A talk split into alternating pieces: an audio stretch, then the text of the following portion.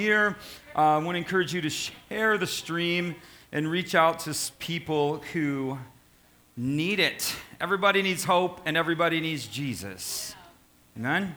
So I'm going to read you a big chunk of scripture because we're doing the Gospel of John. We're going to finish up. Ready? We're, we're actually going to make it through the first chapter today, so we're going to finish it. Right? I know it's been three weeks in chapter one, but chapter one is like a massive chapter, and there's so much to understand out of that chapter. It's important for us to learn our Bibles, especially in the modern 21st century. Biblical illiteracy is epic. I mean, I just watched this panel last night with four pastors on this panel. And the guy asks a question. They had a theologian on there, and then there's three other dudes on there. These guys are pastors of churches, right? And they asked the question, What is sin? Simple question. They couldn't even answer it. I told my wife, I was like, Are you kidding me? You know, these guys can't even answer what sin is, and then they answer what sanctification is, and, you know, what does it mean to be sanctified? Nobody can answer the, the, basic stuff, right? Basic stuff that maybe not every Christian needs to know, but definitely if you're a pastor, that's something you should actually know. Anyway, my pet peeve, I'm sorry, going off, but biblical illiteracy is really, really high. We have access to more knowledge, but we really don't know our Bibles. And the idea behind it is, is this is the foundation of everything. This is the operating system through which the kingdom moves. This is how God's power moves in your life. This is how God's promises move in your life. This is how everything that is about Jesus moves in your life through a basic and, and practical understanding of the scripture. So it's important. It's important. The Bible says, desire the pure milk of the word that you may grow thereby. Timothy, with the book of Timothy, Timothy's a young pastor. He doesn't know what he's doing. He's trying to figure it out. He's a young guy. Nobody likes him. He's too young. Everybody's like, Who are you? And Paul gave him instructions and he told him, Paul, Paul told him, he said, Timothy, just preach the word. Just teach them the scripture whether they like it or whether they don't. He said, Be instant in season or out, be faithful to God's word, and let God's word do the work in the lives of the people. Teach the word. And so, really, this is what it's all about. It's about a lot of different things, but at the end of the day, it's about that. So, this is a style of teaching that's called expositional. And so, expository teaching is when you take of, of Scripture and you expound upon the Scripture and you, you give people understanding into the Scripture. There's another type of teaching which is very popular and there's nothing wrong with it. It's called topical, where you take a topic and you teach it in a series, you know, like faith, and you do a series on faith or stuff like that. That's called topical teaching. This is this style of teaching is called expositional. And it's very powerful, so it's let's go. So I'm going to take a deep breath because I got to read for you like 30 verses. Now we're not going to go through every single verse line by line, but but it's just we'll just I'll read it for you. John chapter 1 starting in verse 19. It says, "And this is the testimony of John. When the Jews sent priests and Levites from the city of Jerusalem to ask him, Who are you? So basically, John is baptizing people, if you want the background. John the Baptist is baptizing people in the Jordan. The Jewish leaders want to know, Who are you and why are you doing this? In verse 20, he confessed and he did not deny, but he confessed. He's like, Look, I'm not the Messiah. And they asked him, Well, then who are you? Are you Elijah? He said, Nope. They said, Are you the prophet? And he said, No. And so they said to him, Well, who are you? We need to give an answer to those who have sent us. What do you say about yourself? And John said, I am the voice of one crying in the wilderness. Excuse me. Make straight the way of the Lord, as the prophet Isaiah has said. Now they had been sent from the Pharisees. That's another story. And then they asked him, Then why do you baptize if you are neither the Christ, nor Elijah, nor the prophet? And John answered and said, I baptize with water. But there stands among you one whom you do not know, who comes after me, but he is before me. His sandal strap I am not worthy to untie. And these things took place at Bethany across the Jordan where John was baptizing. The next day he saw Jesus coming to him, and he said, Behold, the Lamb of God who takes away the sin of the world. This is he who I said after me, uh, the one who comes after me, is actually comes before me because he was before me. He's speaking that Jesus was God, and so Jesus existed long before John ever was. And he says, I myself did not know him, but for this purpose I came baptizing with water, that he might be revealed to Israel. And John bore witness and said, I saw the Spirit descend upon him like a dove, and it remained upon him. And I myself did not know him, but he who sent me to baptize with water said to me, He to whom you see the Spirit of God descend upon and remain, this is, this, this is the Son of God. And the next day, John was standing with two of his disciples, And, he, and, uh, and, they, and when they heard him, they turned and began to follow Jesus. They heard him call out Jesus. And he said, and, they, and Jesus turns to him and says this, What do you seek? So I want you to say that with me. What do I seek? This is going to be an operative word. And Jesus and they said to him, Rabbi or teacher, we want to know where you're staying. And Jesus said, Come and see. So I want say, Come and see. Come on, come and see. Right, there you go. So they came and they saw where Jesus was staying, and they stayed with him that day, and it was about the 10th hour. And one of the two who heard John speak, his name was Andrew. And Andrew was his brother. He had a brother named Peter. And he went and found his brother Simon, and he went and found Simon, and he said to him, We have found the Messiah. And he brought Peter to Jesus. And Jesus looked at him and said, Your name is Simon. You are the son of a man named Jonah, but you will be called Cephas, which means Peter or rock. The next day, Jesus was, went to Galilee, and he found Philip, and he said to him, Follow me. And now Philip was from Bethsaida, and Andrew, the same city of Andrew and Peter. And Philip went and found Nathanael. See how the gospel's supposed to be viral? Everybody finds Jesus, and then they go and find someone else to help them find Jesus and then they go and find someone else and help them find Jesus. This is what's going on here. And they said, and he goes to Nathanael, We have found the one to whom Moses and the law and the prophets have spoken, Jesus of Nazareth, Nazareth the son of Joseph. And Nathanael said to him, Can anything good come out of Nazareth? I love that line. Hopefully, I'll do a good job with that. And he says, Come and see.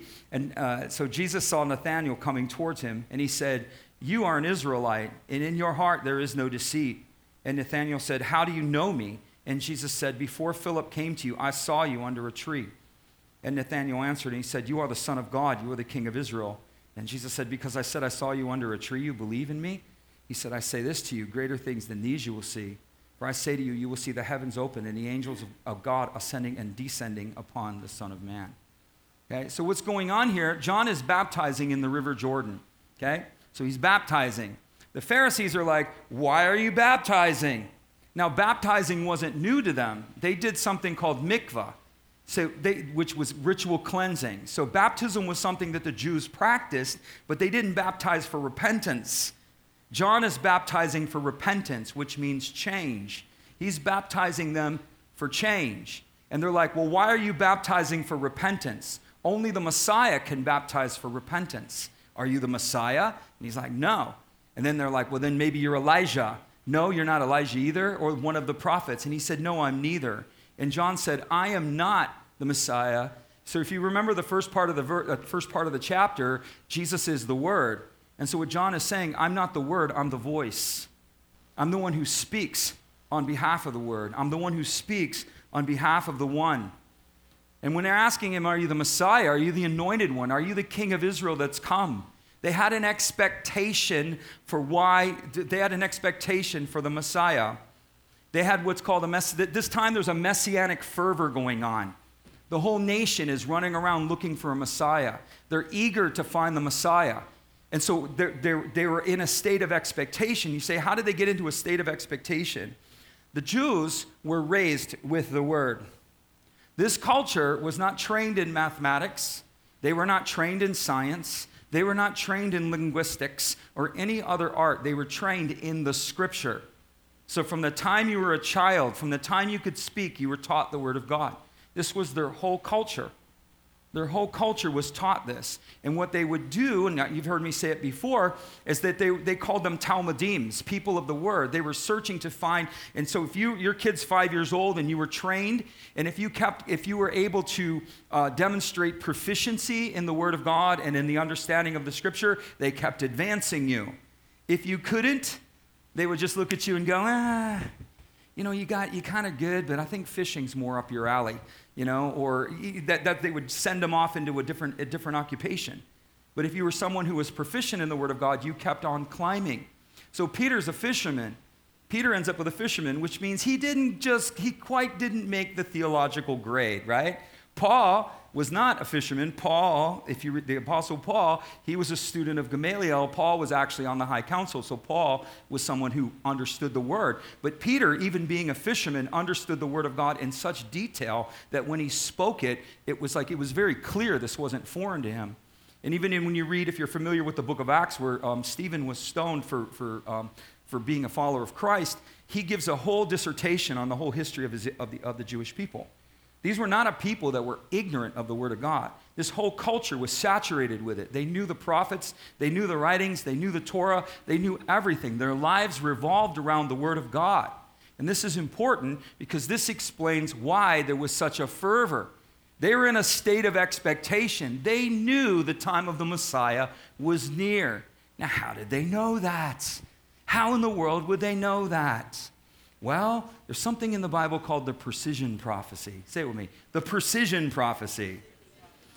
In Daniel chapter 9, so let me give you a little bit of background here. So, this is going to be one of the most biblically literate churches in Miami. I'm going to tell you that right now. If not the state. You know what I'm saying?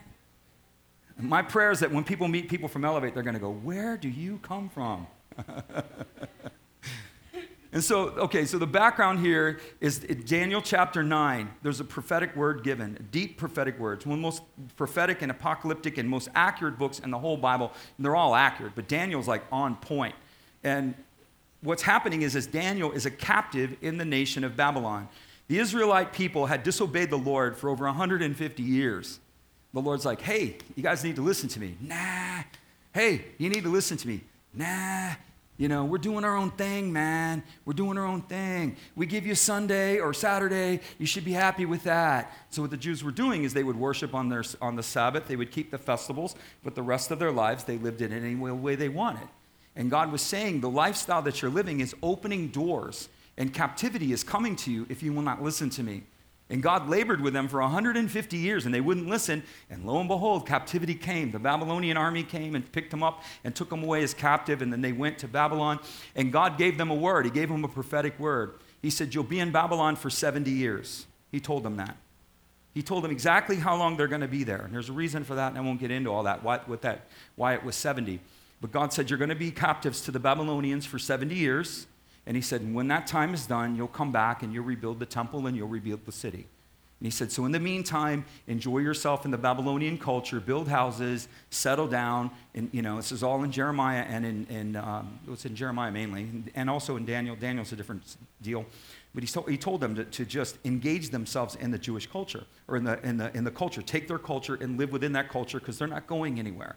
They're going to be there for 70 years. But at the end of 70 years, the Lord will allow them to come back what's happening here in Daniel chapter 9, Daniel's been, Daniel's been in Babylon since the time he was a boy. Daniel's been there for the whole set. Daniel's like 84 years old right now. He's like in his 80s. And Daniel's like, I've been here 70 years. So the prophecy was 70 years. And so Daniel's saying to himself, I know the time of, my, of our returning is coming soon. So Daniel begins to seek the Lord. And Daniel chapter 9 is one of the places, he does it a couple of times, but this is one of them, where he's seeking the Lord and he's asking God, How long? How long, Lord? How long? How close are we? How close are we? And what Daniel ends up doing is he starts repenting. How many knows deliverance comes through repentance? I don't know if you're aware of that. Salvation comes through repentance, deliverance comes through repentance. And Daniel's repenting not for anything he did, he's repenting for what his ancestors did. He said, Our fathers have not listened to you. Our fathers have forsaken your prophets. Our fathers have built idolatrous works to you. Our fathers have betrayed you in every sense of the word. And we're captives not because of anything you've done, Lord. We're captives because of our own stupidity, our own arrogance, and our own foolishness. We're in this mess because of ourselves, not because of you. And so Daniel's doing this little ancestral repentance thing, and at the same time, he's asking God, when are, they, when are we going back home? And pff, an angel shows up. The angel Gabriel shows up. And angel Gabriel, how many knows Jesus gives you more than you, what you're asking for? And if you know that, we ask him for this, and he gives us this. And so Daniel's saying, when, am I going, when are we going home, Lord? When are we going back to Jerusalem? When is this going to happen? And the angel shows up and he gives him a vision, a twofold vision of redemption. And it has really nothing to do with them going home in 70 years. J- Daniel, he gives Daniel the vision of the coming of the Messiah and he gives him the vision of the coming of the kingdom age.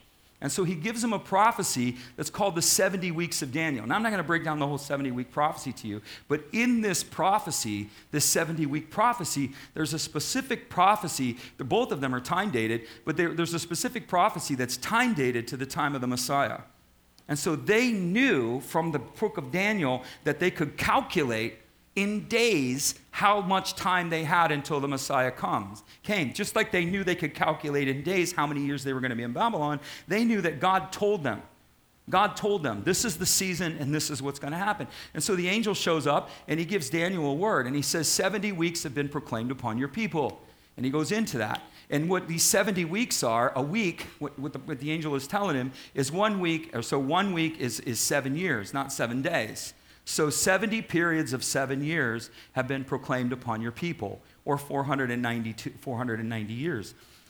And he gives him this prophecy. It's 70 weeks. Say it with me 70 weeks. You're gonna, don't, I don't want, to, want you to fall asleep on me. 70 weeks in two phases. And both of them are time stamped, both of them are marked. The first 69 weeks relates to the coming of the Messiah and the destruction of the temple. The second 70 weeks, this is what we're all waiting for. I don't know if any of you uh, apocalyptic people out there, or eschatology or end times people out there, you know all about the 70th week of Daniel. We're waiting for the 70th week of Daniel because 69 of these weeks have been fulfilled. One week has not. And he tells Daniel 69 weeks. After 69 weeks, the Messiah, the prince, will be cut off, which will lead to the destruction of the temple. This is what he tells him.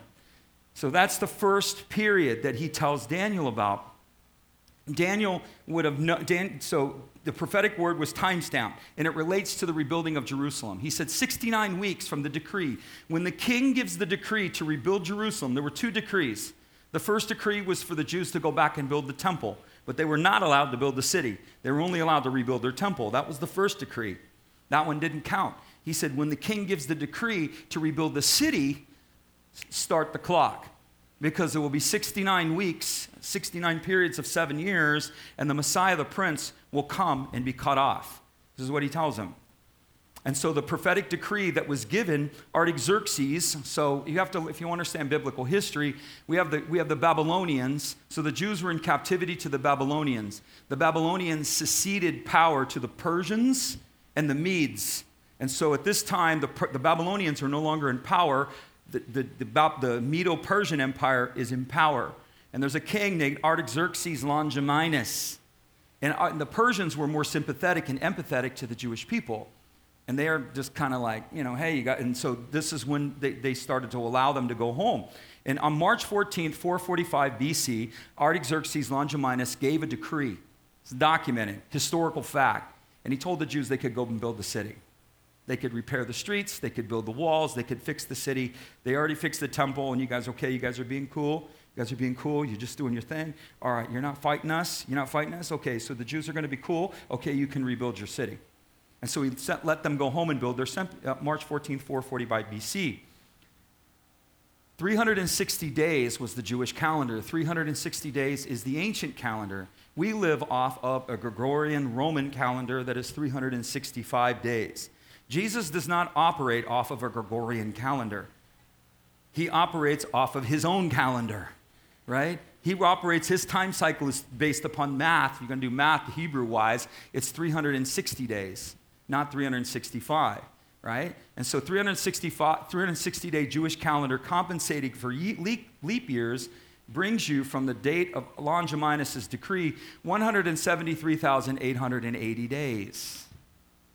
And so the Jews, including the people, this would be a topic of discussion.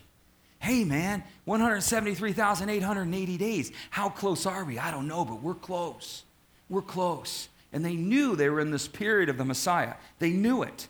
They could feel it because of all of because the prophetic word was there. So there was this messianic fervency that was there. That's why these people were flocking to John because they knew the time of the Messiah had come and they saw John as the forerunner of the Messiah. They're like this guy's the forerunner.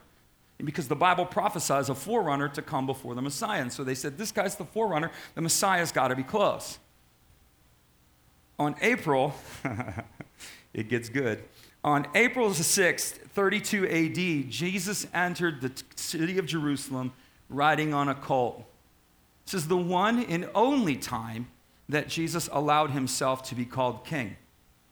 The one and only time. Even though he was king, he did not allow himself to be called king until April the 6th, 32 AD. And he came into Jerusalem riding on a colt to fulfill the prophecy of Zechariah Behold, your prince comes lowly and riding on a colt. Jesus came in riding on a colt, and the people said, Hosanna, Hosanna, blessed is he who comes in the name of the Lord. Save now, son of David, save now. The Pharisees go, Do you know what they're saying? Right? So, in case we don't know what they're saying, the Pharisees are going to interpret what they're saying for us. They're calling you king, they're calling you Messiah. And Jesus said, Unless they speak, the rocks will cry out. So, from March 14th, 445 BC to April 6th, uh, 32 AD is exactly 173,880 days to the day. Do you understand that? From the decree of Artaxerxes until Jesus entered the temple, until he entered the city riding on, a, riding on, the, riding on the colt, is exactly 173,880 days, a precise fulfillment of 69 weeks. If you don't think Jesus is going to fulfill his word, you don't know him. If you don't think he's going to fulfill it on point, you don't know him. You don't know him to the day. Why wouldn't he allow himself to be called king? Because he knew Jesus knew the prophecy. It's like, I can't be called king yet. But as soon as he entered Jerusalem, he's king. Because that was when he was going to be cut off. He would be crucified, and within 30 years, the temple would be destroyed. Exactly as the Bible says. And so they knew the time of the Messiah was come. And so there are all these people who are in this fervor, they're in this frenzy. They're like, what do we do? Messiah's coming. Why is he coming? You know? It's all this stuff's happening. So they're asking him, why are you baptizing? It's interesting not why John was baptizing, but where John was baptizing. John was baptizing on the river Jordan at the crossing point of the Exodus. So when the Jews came out of Egypt, they went into the wilderness. They wandered in the wilderness for 40 years, an entire generation died. And you know why the entire say, say this? An entire generation died outside of the promises because they wouldn't listen to the Lord. Uh huh. They, they were baptized, brought out by blood. They went through the water. They were God's people, but they couldn't go into the promises that God had for them because they wouldn't listen. And so they died in the wilderness. And God had to raise up a whole other generation. And He said, Are you going to listen? They're like, We're going to listen. I saw grandma, grandpa, mom, and dad drop dead in the dirt, man, because they wouldn't listen. I'm listening. I'm listening. I don't know what Jesus has for me, but it's got to be better than dropping dead in the dirt. So I want to go across, I'm going where you're going. Like, whatever you tell me to, Jesus, that's, that's what happened the second generation. And so Joshua leads them to a, a, spot on the Jordan River across from Jericho, and he crosses the Jordan River, and they go into the promised land and begin to take the cities in the promised land, like God said. There was a crossing point at the Jordan. This is where John is baptizing. He's baptizing at the place where the children of Israel crossed the Jordan. Why? It's a prophetic statement. Your time of promise has come. The time of crossing over, the time of the fulfillment of all that has been promised to you has come. It's now. It's right now. And so the Pharisees, they would have known this. They're like, well, who's this guy? Why is he baptized? It's interesting that the, the, the senior leaders of the Pharisees didn't go themselves, they sent their underlings. They said, Give us an answer so that we may answer the ones who sent them.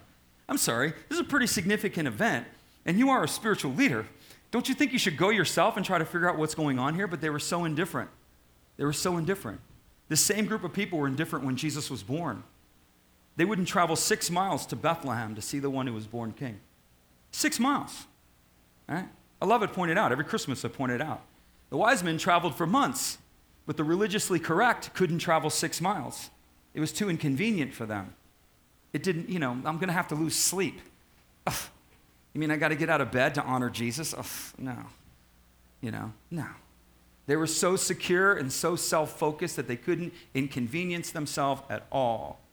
At all. And so they just obligatory sent their underlings to go and find out who's this upstart, who's this hippie down in the Jordan, wearing camel's hair, eating organic food, right? Who's this dude? And why is he baptizing people? And so they asked him, they said, Are you baptizing? And he said, uh, Why are you baptizing? They said, Are you Elijah? And he said, No. Why Elijah? Because Elijah's prophesied to come before the Lord. They said, Are you, one, are you the prophet? The prophet that they're speaking of is Jeremiah. So the Jews believed that Elijah is going to come, which I, the Bible says Elijah is going to come, but they believed also that Jeremiah was going to come and that Jeremiah was going to restore the Ark of the Covenant because the Jews at this point don't have the Ark of the Covenant. Why? Because during the, the, days of the king Manasseh, King Manasseh was an ultra pagan, and he set up all these pagan deities in the temple, even into the holy place. And so Jeremiah went to Manasseh and said, Look, dude, If you're going to party like a rock star and you're going to just give, you know, give yourself to the gods of the culture, can I at least remove the ark of the Lord, you know, from this place? And so Manasseh gave Jeremiah permission to remove the ark of the Lord. And Jeremiah removed the ark of the Lord. Jews haven't had it since then.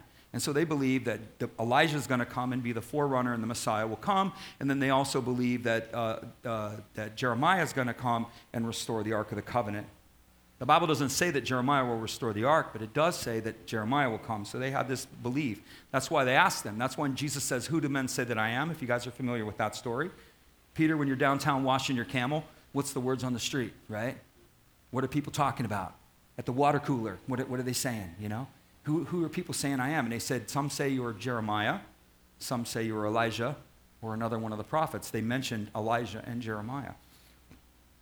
So John is baptizing for repentance, which is something that the Bible says only the Messiah will do. This is Ezekiel. I will sprinkle clean water on you, and you will be clean.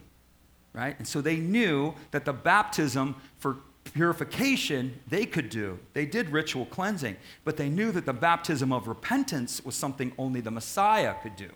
And so this guy's baptizing for repentance. You're not supposed to be doing that. Are you the Messiah? And he's like, No, I'm not the Messiah. Then why are you doing what you're doing? When you give your life to Jesus, he does baptize you. You are received, you receive the clean water of the Holy Spirit. When the Bible says he sprinkles clean water on you, he cleanses you. Right? He, anybody with me? Right? He cleanses you. And the washing that Jesus does is not outward, it's inward. And that's really the cleansing that we need, isn't it? It's all it's the sin that's in us that we can't wash off of us.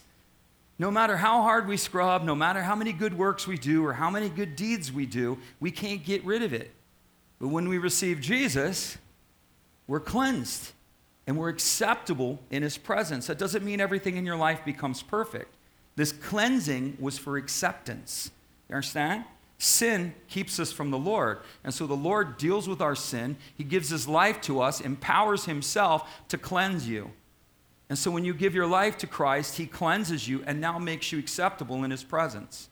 And then He begins to build His life out within you. This is the idea. So John's uh, John. So baptism is an outward commitment of loyalty. John is cleaning. Uh, uh, John is baptizing, preparing the people for this commitment that's to come, preparing the way, if you will. The next day, John points out Jesus. Right? Behold the Lamb of God.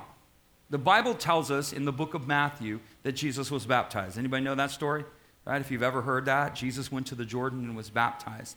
Question always emerges is if Jesus is God come in the flesh and Jesus is without sin, then why was he baptized? Why was he baptized? To set an example. Who said that? Claudia? Oh, over here? To set an example. Gold star to rose. So, uh, to set an example. He's the divine prototype of the new creation. He said, Permit it to be so to fulfill all righteousness. And so he did it on purpose, not because he needed it, but because he was preparing a pathway for us.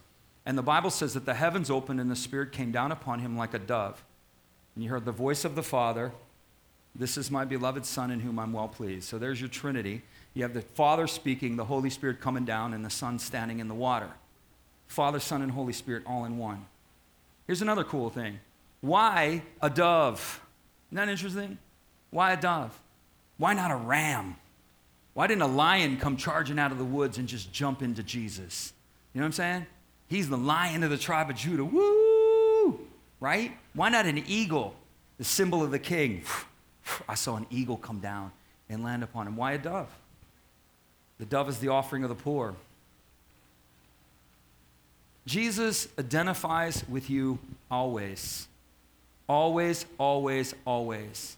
He came not to serve himself, he came to serve you. He said, I'm the offering of the lowly. If, if, if, the eagle only the kings can offer, if that's not my symbol. I'm an offering that everybody can accept. I'm the offering that the, even the, the most impoverished of people can accept. I'm the offering of the poor. The dove was the offering of the poor. If the, it, in Jewish culture, you were required to bring an offering before you came to the Lord. You just, you were not allowed to show up before God empty handed. You were not allowed. You were not allowed. You say, that doesn't seem right. Because the principle is that honor creates access. And so even the most lowly of the people could not come. They don't have any money, go get a pigeon. Bring me a pigeon, right? Bring me something. Don't you come before me empty handed. I'm a king. And when you honor me, you'll create access to me. If you will not honor me, you will not create access to me. God doesn't work on selfish standards. His kingdom doesn't flow in our lives based upon selfish standards. His kingdom flows in our life based upon honor. All that we are for all that He is. All of me unto you, that all of you may flow unto me. This is the standard. And so they were not allowed to come empty handed. They had to go buy a pigeon, which is a dove. And so Jesus said, I'm the lowly offering. Everybody can come to me. I'm the one who can come, and anybody can accept me. I'm not the offering of kings. You don't have to be high and mighty to receive me. I give my life away for all. So you think you're too broken to come to Jesus? You don't know who you are? You think you're too shot out to come to Jesus? Who told you that? it's not the nobles he called, Christian. It's the lowly he called. It's not the ones who had it all together. It's the broken that he called. The well have no need of a physician, he said. All right? The religiously elite were offended because Jesus lowered himself. He lowered himself. He lowered himself to brokenness. He lowered himself to pain. It's not just physical poverty, it's emotional poverty. It's not just emotional poverty, it's spiritual poverty. Not just spiritual poverty, but intellectual poverty. Jesus lowered himself to that standard. It wasn't economics. There were plenty of rich people in that culture that were spiritually broke. They did all the right things. The rich young ruler is spiritually broke. What must I do to inherit the kingdom? He's got everything he could possibly want. He said, I've kept the law from the beginning. And Jesus is like, Oh, really? You've kept the law? Sell everything you have, give it to the poor, and follow me. was Jesus saying? You cannot fulfill the law because money is your idol. You're breaking the second commandment by, idolatizing, idolat, by, by the idolatry of your money. Jesus wasn't telling him to sell everything. What Jesus was pointing out to him is that he's not keeping the law. That's what he was saying. And he was hoping that that guy would get it, that he had an idol within his heart. So giving away all of his goods didn't save him, but realizing that he can't save himself would save him. So that was the context. That's the story. And so the next day, Jesus points out John or John points out Jesus. Jesus points out John. John points out Jesus. And John had been group, gathering a group of disciples. And so when Jesus point, John points out Jesus, a bunch of these disciples get up and follow him. One of them is a guy named Andrew. And Jesus, they're following him. And Jesus looks at those who say with me, Jesus looks at those who follows him. And he wants to know, why are you following me? What do you seek? This is an operative question that every Christian needs to answer. What do you seek? Why do you follow the Lord? Why? It's not, it's not like an antagonistic question. He wants to know what's the motive of your heart? What do you seek from me? What do you want from me? What's the longing and the desire of your heart? What is it that you want? And they were like, basically, we want to be near you. We want to know where you're at. They wanted him. They're like, we just want to be with you. And then Jesus says, come and see. It's always invitational. What do you want? Hope? Come and see. Right? Salvation? Come and see. A new life? Come and see. It's always through experiential encounter with the Lord. Always. It's not just through the Logos, it's through the Rhema. It's important to understand that. I just had this debate yesterday with a guy, and he was talking about uh, experience. and he was talking about healing. And I'm like, don't go there. Don't go there. This is not where you want to go. You should stay in your lane. And he went there. And I said, Okay. And he's talking about experience. And he says, How experience doesn't produce revival. And I'm like, Are you crazy? I'm like, The woman at the well. She, it was a prophetic encounter, and the whole city comes to Jesus through an encounter, through experience. I'm like the second chapter of Acts. The Holy Spirit comes down in experience. There's a massive revival in Jerusalem, and the church is born. Like, where are you getting this? You know, where do you get that experience doesn't produce revival? Ex- experience is everything. Knowing is not enough. When you know, you know. But when you experience it, if you know that stove's hot, well, I know that stove's hot, but if you've ever put your hand on a hot stove, now you really know.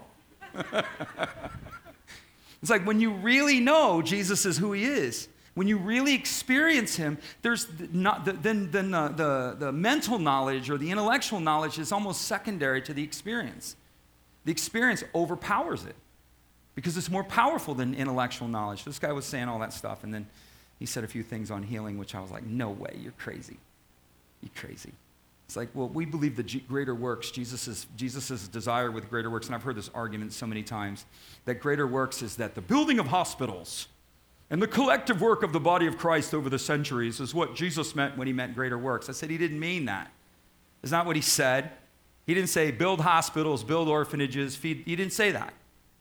He said heal the sick, raise the dead, cast out devils, and cleanse lepers. And so we are talking about power. You know, was, discussion was on power and heal the sick. And I said, Your theology is based on your lack of experience.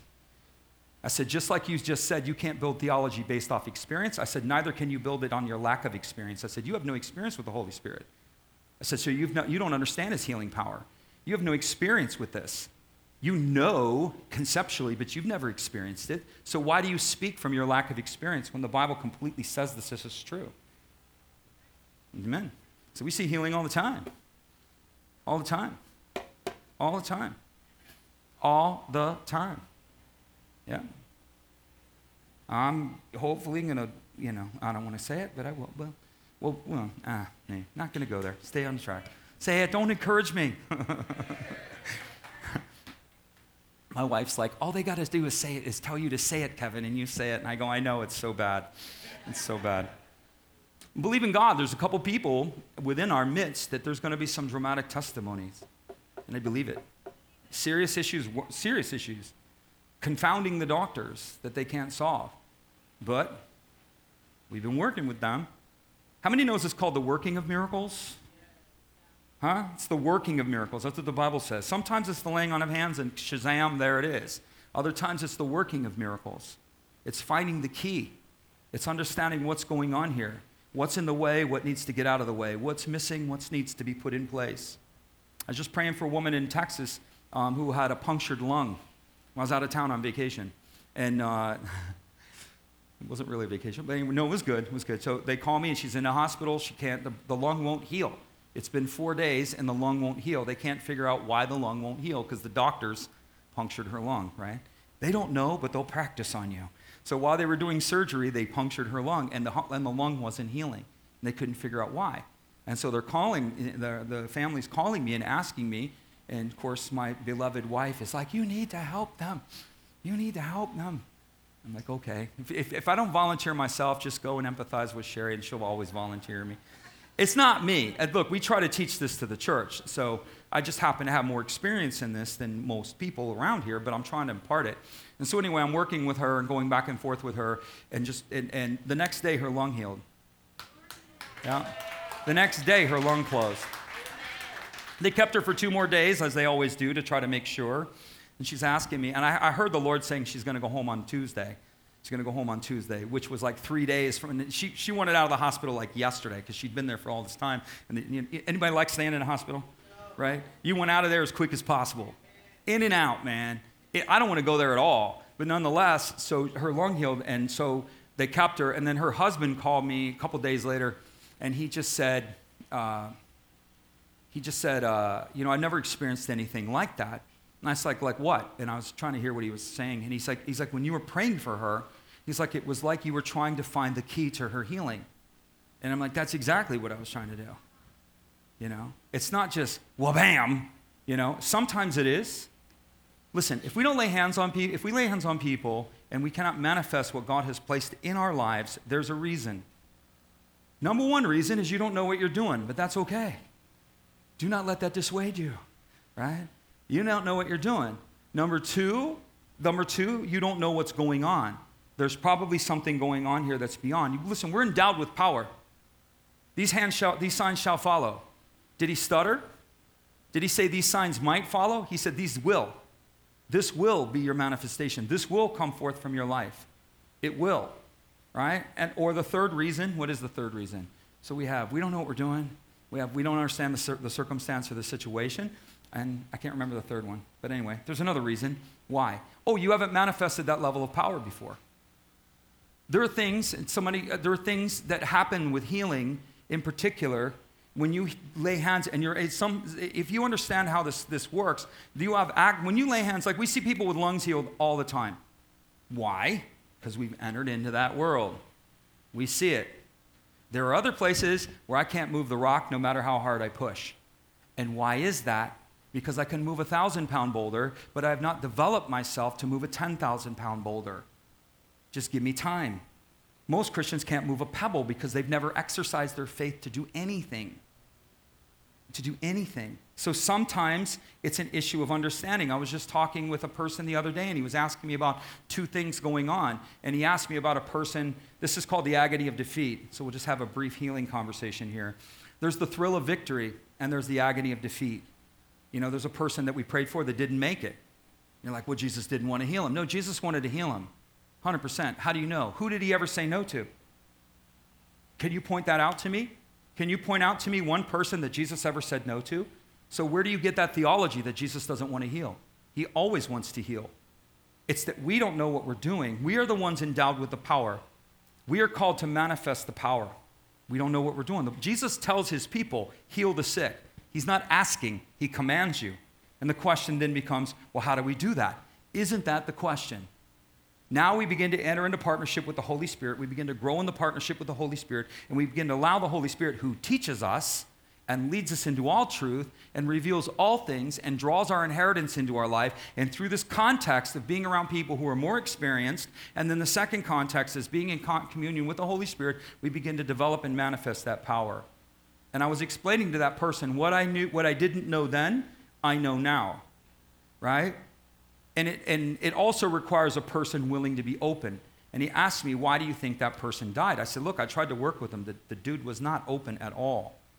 Not open. So how many know people trust in doctors way more than they trust in Jesus? They just do.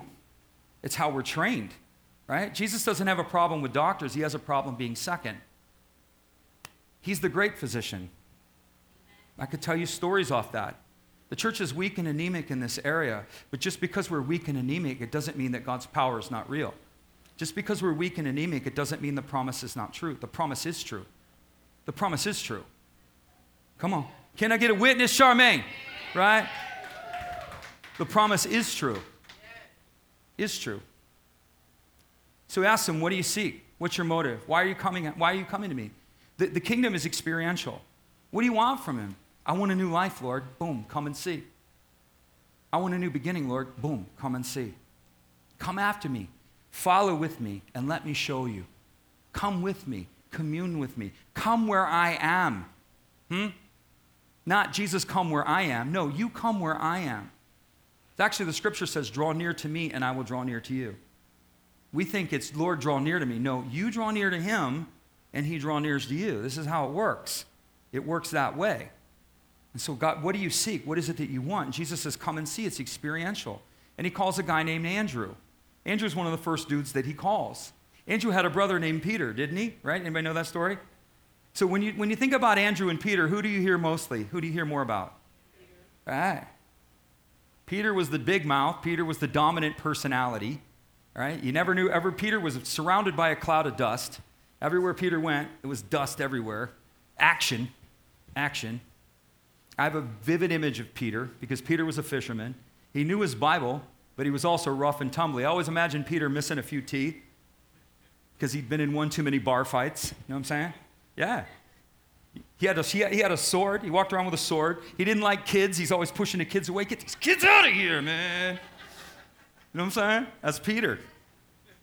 He's the one saying everybody's pushing in on Jesus. He's like, Lord, the whole crowd is touching you. Peter's the guy going, Get out of the way. Get out of the way. He's the guy with the sword. He's the guy that has still carries a problem with profanity. If you know? Oh, no. He cussed. He denied Jesus. The Bible says he cussed. I don't blankety blank know the man. And then he went away and wept bitterly. And he's like, Why did I say that? Oh my gosh. Not only did I deny Jesus, I dropped three F bombs in the process. Is that too close to home for some of you? too close, right? Too tasty, as my grandson says. Too tasty, Grampy. Too tasty. Is that too tasty? I know none of you are like that. You've all transcended and risen above. All such, all manner of such fleshly behavior. but Andrew was one of the most effective of all the disciples. Andrew gets Jesus to say, Come and see. And Jesus is like, it, it, Peter's, Andrew's like, Come and see. He's like, I can do that. And so he goes and gets Peter and goes, Come and see. And so he brings his brother and he tells him to come and see. Then Andrew worked in a fishing business with Peter, and he had two other guys that worked with him, James and John. And so Andrew brings two of his working buddies. He's in the marketplace among the work. He's like, dude, you guys got to come and see. You got to come and see. I'm like, well, I guess we got to come and see. This guy's never going to stop inviting us to church, so uh, I guess we're going to go to church, you know. And as long as we're out for the Dolphin game, I guess we could go with you, dude. All right, just you're going to stop asking us if we go? Yeah, man. Okay, we'll go. So Andrew was always the guy going, come and see, come and see, come and see. He went into, he went into, uh, uh, he followed the Roman trail. He was, the, he was known in Scotland and in Ireland, and he was also known, and he was killed in Armenia, near Armenia. And he pushed all the way into the Russian provinces and so, uh, St. Andrew's cross, the Romans didn't crucify him, they tied him on a cross, and they hoped that the wild beasts would eat him. Right? They didn't want him to die, they wanted to watch him get eaten. Like, hey, man, we're going to camp out here for about three days, we're going to watch the dogs eat you. These guys were crazy. These Romans, if you watch how they kill people, they're like psychos, man. They're like Jeffrey Dahmer. They're like eating, eating lentils. Ooh, ah. Did you see that, man? I mean, these guys were crazy. So they tied Andrew to a cross, the X, right? Scotland, St. Andrew's Cross. St. Andrew's in Scotland. Also, you see it all the way into East, a lot of places in Eastern Europe. And he gave his life away. And he brought the gospel and he brought the kingdom. And he chose more of the northern roads. He was very effective, very effective. And so Andrew brings his brother, then he brings his co-workers. Say it with me. I don't have to be an evangelist to bring someone, right? We're called to invite. This is really what we're all called to do. Every single Christian is called to invite. You may not be able to give the four spiritual laws. You may not be able to give the evangelism explosion speech that if you die tonight, do you know where you're going? You may not be able to do any of that, but you all, every single one of you, can say, Come and see. You can invite someone to church. You can invite them to an event. You can invite them to a holiday. You can invite them somewhere. Christmas and Easter, golden times, Mother's Day, golden times, anytime, brokenness in the person's life, you need to come to church with me and let some people pray for you. You need to come to church with me and, let, and hear something encouraging. That we're all called to do that, every one of us. Our obligation isn't so much to be Billy Graham and preach in stadiums, but our obligation is to our oikos or our centers of influence. And Andrew's the model for that. Andrew's the guy that shows us that this is what we're supposed to do. We're supposed to invite our coworkers, we're supposed to invite our relatives. This is how the game is played. Your obligation isn't to get them saved. Your obligation is to bring them into a position where they can hear the gospel. You, not, the burden is not for you to get them saved. You're just inviting them. Some of you, you feel like you feel compelled to something different. That's fine. But the majority of Christians, if we're honest, the majority of Christians, this is where we're at. And there's no expectation beyond that upon you if you feel compelled and you feel you have a calling and you feel like and you have a burning to reach people who are lost, that's a different thing. Doesn't mean you're better, it just means different. But the group, the collectiveness of us all, we're all commanded to bring someone. All of us.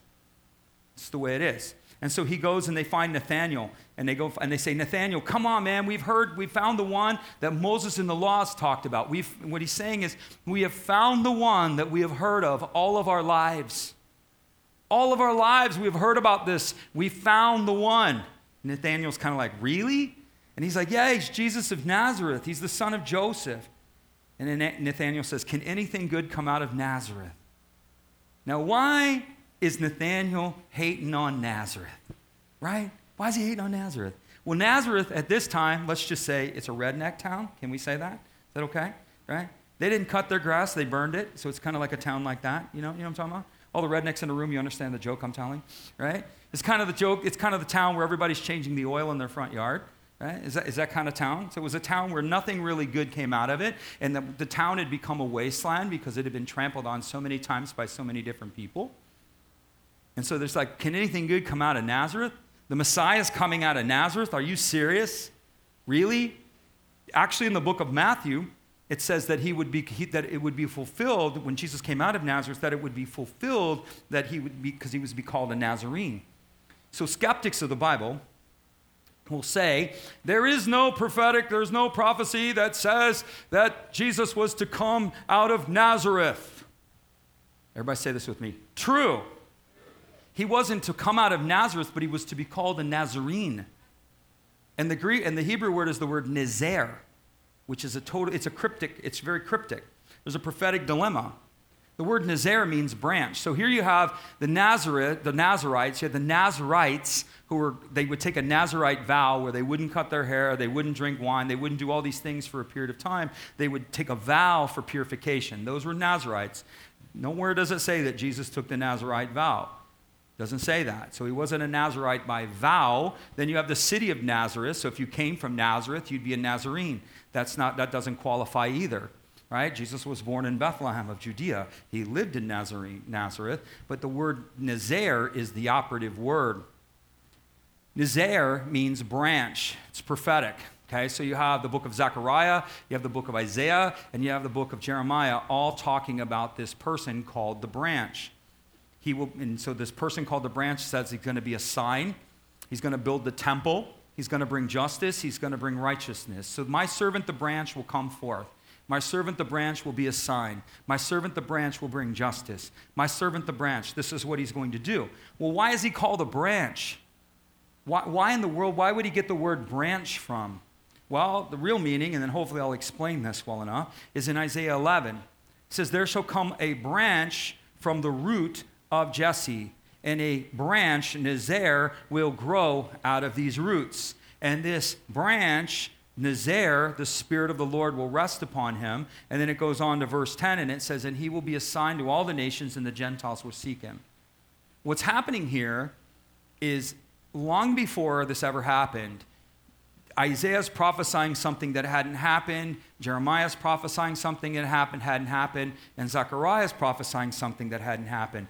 The throne of Israel was to be succeeded to the line of David. So all of David's you had to be a direct descendant of David in order to sit upon the throne of Israel.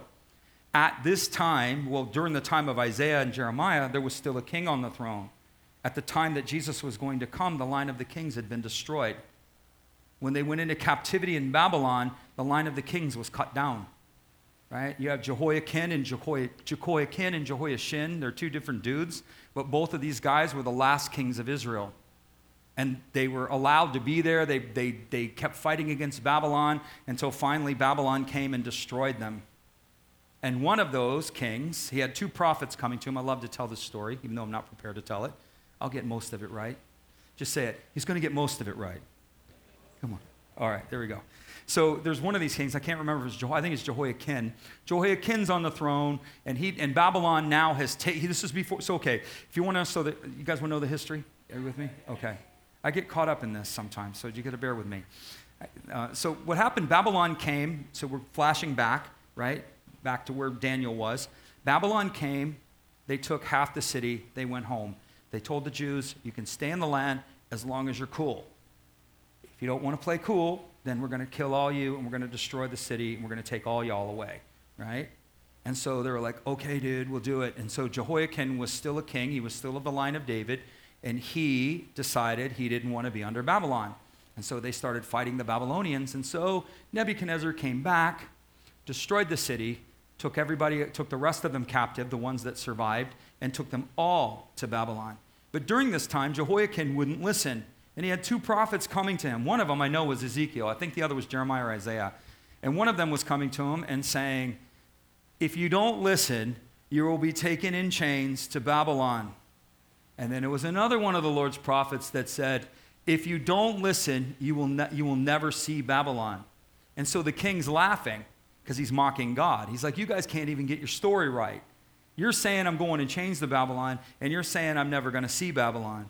Well, what happened when Nebuchadnezzar breached the gates? He went into the palace and he brought Jehoiakim out, clapped him in chains, brought his entire family in front of him, murdered his whole family, took two hot irons, and put his eyes out and dragged him to Babylon. So, which prophecy was true? Both. he was taken in chains to Babylon, but he never saw it. Never saw it. So this time, Jehoiakim was the last of the kings. The tree of the kings had been cut down. There was nothing left of the line of the kings except a root. And so, what the prophets are saying, and Nazer, a branch, will come up from this root. And this Nazer, oh, I feel the glory. this Nazer will be an ensign a sign, a banner to all the nations, and the Gentiles will seek him. And this is why Jesus is called a Nazarene. Not because he came from the city of Nazareth, not because he took a Nazarite vow, because he, because he is the prophesied Nazar. You understand? Everything he's doing is fulfilling the word of God, he's fulfilling the prophecy. Last point. Everybody say last point. I was asked to leave a little bit of time for um, you guys to do the uh, life group thing. And Jesus said, Jesus calls Nathaniel, and he says, Nathaniel, I saw you under a tree. One of the things Jesus does, talk about encounter. So as I was talking to this guy and he's telling me that experience doesn't matter, I'm like, well, the first thing Jesus does, he introduces himself to Peter with a prophetic word. Your name's Simon, but you're really Peter. He calls out his prophetic identity. How many knows Peter would be changed? Right? This dude just called me a rock. What? You know? Nathaniel comes to him and he calls out Nathaniel's heart. You have no deceit in your heart. You have purity in your heart. Right? Honor creates access. You see how the Lord honors them, and immediately they're going he's going to access them because he honored them. Same way that when we honor the Lord, it creates access to him, is the same way God, when you receive God's honor, it creates greater access to you. And so then the second thing he does is he tells Nathaniel, You are without deceit. And I know you, Nathaniel. I saw you under a tree. He gives him again a prophetic encounter. Nathaniel's like, I've never had a prophetic word in all my life. You must be the Messiah. and, Jesus, and Jesus says to him, If you think that's all, you think that's something, stick around. This should be our lives, Christian. This should be our lives. The kingdom is not in the sweet by and by. The kingdom's also in the rotten here and now. We should see miracles. We should see deliverance. We should see power. We should see signs. We should see wonders. You should experience them. You should see God deliver you from enemies that are too great for you. You should see God bring healing and restoration into homes. You should see that. Just because, it dark, just because it's dark doesn't mean it can't be light. Hmm? Sorrow endures for the night. Say it with me. But joy comes in the morning. That's right. Bible says darkness covers the earth and deep darkness covers the people. But arise, shine, for the glory of the Lord is upon you. Right? Doesn't matter the darkness within the culture, the glory is on us. We rise above, not beneath. We're not part of this world, we're part of His world. Our inheritance doesn't come from this world. Our inheritance may come through this world, but our inheritance comes from Him. Our favor comes from Him. We should see these things. We shouldn't be just a bunch of people sitting around in God's waiting room waiting for Jesus to come back or waiting to die and just holding on till Jesus comes. We should be experiencing this kingdom. We should be fighting to experience this kingdom. Kingdom of heaven suffers violence. The violent take it by force. The devil violently opposes you in what is yours. And you must meet that with equal or, or more opposition. We have a force multiplier called the Holy Spirit, right? we have to meet the determination that is against us with equal determination, knowing who and what we are and knowing what belongs to us. This is how it works. This is not your inheritance. Why is this happening? This is not my inheritance. Why is this occurring? This is not who I am. This is not what I am. This is not the promise over my life. We need to stand up and rise against it. What the devil does is he overwhelms you and then he discourages you. You see, what say this with me. The devil plays the game in the circumstance and in the emotion. But our fight, come on, is not in the circumstance nor in the emotion. The weapons of our warfare are not carnal, they are mighty through God, spiritual. You understand? Our fight is not in the emotional. So the devil will create the circumstance and then reinforce it with emotion. It's all over, and then you'll start feeling it's all over. That's not your fight. You have to subdue your emotions and fight from the place of truth. You have to fight from the place of love and acceptance and identity. Your Father's for you. Your sons and daughters of the highest.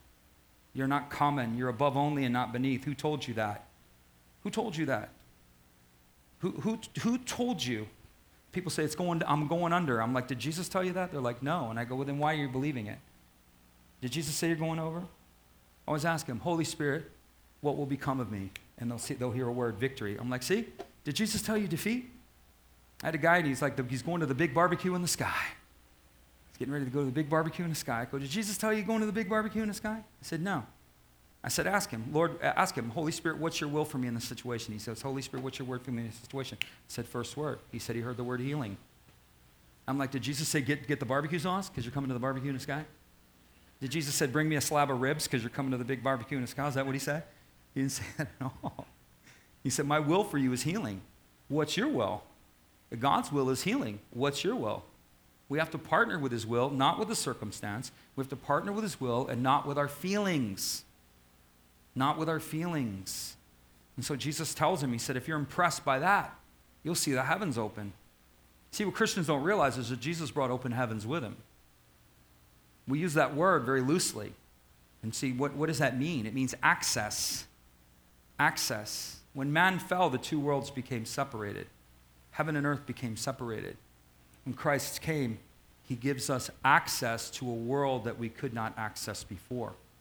The veil has been torn, the heavens have been opened, and you, of all people in the earth, have access to the realm of the Spirit. Of all people. There is no other person on the earth that does it, only those in Christ. You have access to the Holy Spirit. That is the very thing that the devil works to oppress and suppress within the church. Is the presence and the power of the Holy Spirit. He's either trying to corrupt it through some sort of mania, or he's trying to completely deny it and suppress it into non existence. It's the very thing.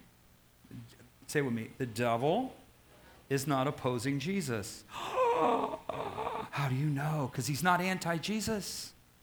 The Bible doesn't say the devil is anti Jesus, he's anti Christ. And if you know what Christ means, Christ means the anointing. Christ means the presence and the power. He's not opposing Jesus. You can see it within the culture. Nobody's opposing Jesus. CNN doesn't oppose Jesus. Jesus? Well, they don't have a problem with Jesus. Oh, but they have a problem with presence and power. They have a problem with anointing. They have a problem with anointing includes salvation, the anointed power to save. They have a problem with that. The devil's not opposing Jesus per se, nor is he opposing Jesus in your life. He's opposing the kingdom power within your life. That's what he's opposing the anointing. He's opposing the access to the kingdom, the mind of Christ. He's opposing all of the things that are yours. That's what he's coming against. And you have to be willing to understand that what belongs to you and not be willing to surrender and submit yourself to circumstances. Right? Anyway, Jesus brought open heavens. What does this mean? I'm going to close right here. Say it with me.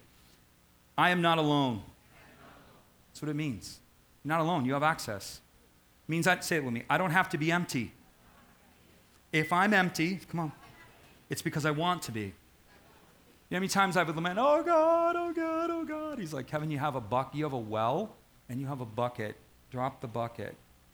And then I realized that my emptiness was related to my unwillingness to access. And as soon as I began to access the Lord, as soon as I began to worship the Lord, the water was right there. The encouragement was right there. Didn't mean my circumstances changed, but it did, but all of that emptiness and whatever that void. Christians like, oh, I'm going through a dry season. I'm like, why? Why? Why are you going through a dry season? Worship the Lord, right? Let the water flow. You don't have to be there. You don't have to live there. You don't have to live empty. It means you have access to wisdom. Open heavens means you have access to wisdom. If you look to yourself, you've lost. You're not smart enough. We're not told by we're not told as Christians to look to ourselves. We're told to look to him. But look to him how? The mind of Christ. Lord, what is your mind here? The Lord has a mind. If anyone lacks wisdom, let them ask of God. God has a flow of wisdom for his people. You have access to wisdom, you have access to revelation. Revelation is revealed knowledge. There are things that you know but you don't understand, but the Holy Spirit will reveal to you. He'll reveal it to you. He may tell you you're getting out of this situation, but you have no idea how you're getting out of this situation, and He'll reveal to you the way. You have access to revelation, you have access to counsel and insight. You can have counsel. The Lord is the wonderful what? Counselor. He's the great physician, and He's the wonderful counselor. And He says, Come and see. Do you know Him as the wonderful counselor? I'm not interested in people's counsel, I'm interested in the Lord's counsel. Yeah? You have to develop yourself in that. But the question isn't whether or not you're developed in that. The question, the, the, the, the truth is, is that you have access to it, Christian. Do you understand this? Two of you? Do you understand what's yours? You're not alone. So stop crying like a baby like you're alone. Who told you you're alone? I'm so alone. Ah.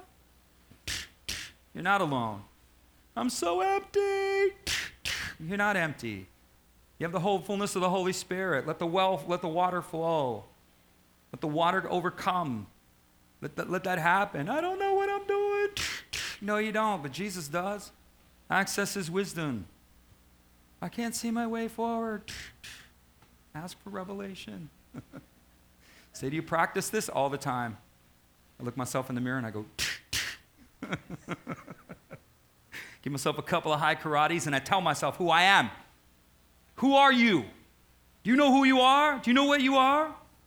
Here's one of my favorites, and I'm going to stop right here. We'll pray. Circumstances start telling me all the things that are going to happen, and I go to the mirror or I go, I mean, not literally the mirror, I go to the, wherever it may be and I tell myself, okay, this is what's being said to me, but this is what's not going to happen.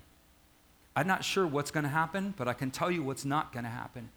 You will not make a decision out of fear, and you will not make any moves or do anything without the Lord's counsel. And if Jesus, yeah, okay, yeah, gotcha. You have to do this too, because it's coming your way. Monday's coming, people. So, yes, we can agree on this. We should agree on this. But this, I tell myself what's not going to happen. I'm not making decisions in fear. Fear is always the wrong decision. The Holy Spirit doesn't speak fear, nor does he move in fear. So I know, no matter what decision I make, I know that fear is always the wrong one. So I won't make a decision in fear. I refuse. And then I'm going to stand here and I'm going to do what he says. And if he tells me to go, I'm going to go. If it costs me whatever it costs me, if it costs me my life, I'm going to do what he says If he says go left, I go left. If he says go right, go right. I'm going to be obedient. You have to tell yourself this. Life's going to tell you what happens. The devil, again, I don't know who this is for. There are people in this room that are manipulated by fear. He creates circumstances, floods you with emotion, and speaks the voice of fear at you. What is he trying to get you to do? Make a wrong decision. He's trying to get you to move. He'll create the lying circumstances, flood you with emotion, and he'll manipulate you with fear. And what are you supposed to do? Well, first of all, I'm not deciding in fear. Second of all, I'm going to worship the Lord, and I'm going to try to understand what's going on here. Lord will tell you. God will be your fight. He will deliver you. He will deliver you. The sun will not strike me by day, or the moon by night. Terror on this side, arrows on this side, death on that side, calamity on that side, but it will not come near me. Either that's true or that's a lie. You, you have no idea. Your life should be a testimony of deliverance, of what God has brought you through. You need to remember the impossible situations that Jesus has brought you through. Impossible. I don't know if he's brought you through it. I could, my, I could line it up with my life.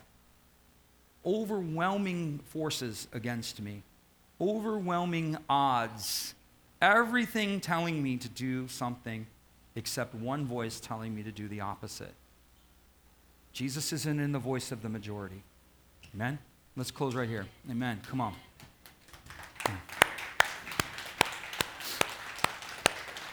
If you're here this morning and you're watching by live stream and you've never given your life to Jesus, what are you waiting for? This is not the offer you refuse. It's the greatest offer ever given to us. The Bible says that all of us are separated from God with sin. All have sinned. We all are, we've all missed it. All have fallen short of the glory of God. Bible says the wages of sin is death or eternal separation, but the gift of God is eternal life through Jesus Christ. The Bible says that if you believe in your heart and confess with your mouth that Jesus Christ is Lord and he is risen from the dead, you'll be saved. And he'll adopt you as a son and daughter. say, well, what do I got to do? You believe in your heart, not your head. Makes no sense to your head. You don't have to intellectually understand it, you just have to believe it.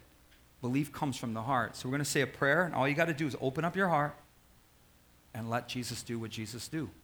And we're going to pray. Just say, Dear Jesus, I believe that you are the Savior, and I need a Savior. I may not understand this, but I choose to believe it. So I open my heart to you, Jesus, and I ask you to come inside. I ask you to heal me. I ask you to forgive me. I ask you to restore me. And I ask you to repurpose my life. All that I am, I give to you. and all that you are, I receive as mine. From this day forward, I choose to follow you. In Jesus' name, amen. Amen. All right. Uh, we have a prayer team available. If anybody needs prayer, we have a wonderful prayer team that will pray for you. Please uh, go for that. Uh, life group signups happening over there. And then, last but not least, let me pray over you one more time. May the Lord bless you. May the Lord keep you. May the Lord cause his face to shine down upon you. May the Lord be gracious to you in every way, and may he give you peace. And may you forever live within his favor in Jesus' name. God loves you. We love you. Have a wonderful week.